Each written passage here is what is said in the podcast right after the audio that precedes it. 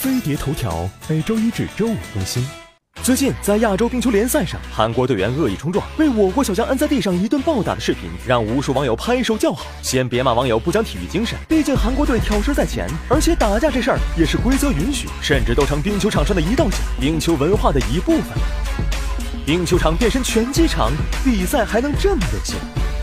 在上世纪六十年代以前，冰球比赛能赛出罗马斗兽场的风范，队员脚踩冰刀，速度惊人，再加上球杆傍身，所以冲撞频繁，对抗激烈，分分钟血洒当场。与篮球、橄榄球相比，队员们隔着厚厚的防护装备，还主要用杆子打交道，没了顶着比力气的发泄方式，暴脾气一上来，那就拼命似的直接干架。而球迷也把打架看作比赛的一部分，甚至有人专门为看打架而来。为了增加比赛的刺激程度和观赏性，裁判开始默认打架为较激烈的身体对抗。不过这种潜规则。只适用于一些职业联赛和商业比赛中，正规赛事还得老老实实。为了防止自家王牌在打架中受伤，也避免他们打架后罚蹲五分钟小黑屋，损害团队利益，球队在七十年代开始雇佣专职打手，他们以打击对手、保护队友为宗旨，既担任保镖，又时刻准备挑衅对方核心成员，满足战术需要。而上世纪七十年代以后，三条新规让冰球打架步入文明时代，只能一对一单挑，板凳席上的球员不能参与，挑事儿的还要在小黑屋里多待上两分钟，打架次数。大幅度减少，场面一度失控的群殴事件也很少发生。只会打架的大块头也在规则不断修正下没了市场。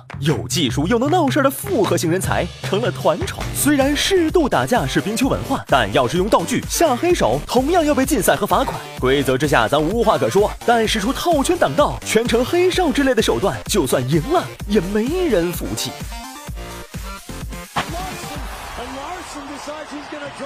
Talbot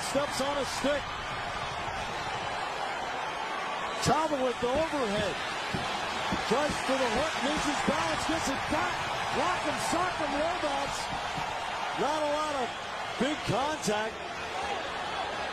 Larson trying to get his arms free. Talbot wailing away. Still unable to make big contact. Talbot gets the arm loose. The hook by Larson. Trying to get Talbot's helmet off. He does. And the linesman step in.